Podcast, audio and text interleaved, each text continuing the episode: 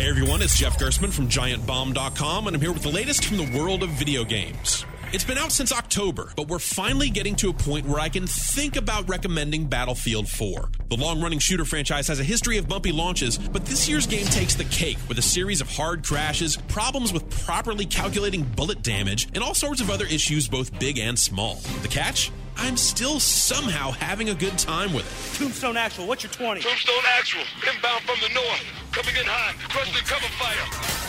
The Battlefield series is known for its larger scale conflicts, but those high player counts were traditionally limited to the PC. The power of the new consoles has closed that gap so everyone can experience 64 player chaos as it was originally intended. It's got big explosions, big maps, and yeah, it still has a lot of big issues. As they continue to fix its embarrassing glitches, it'll eventually become a great shooter.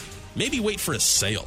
For more news and reviews from the world of video games, find me at giantbomb.com.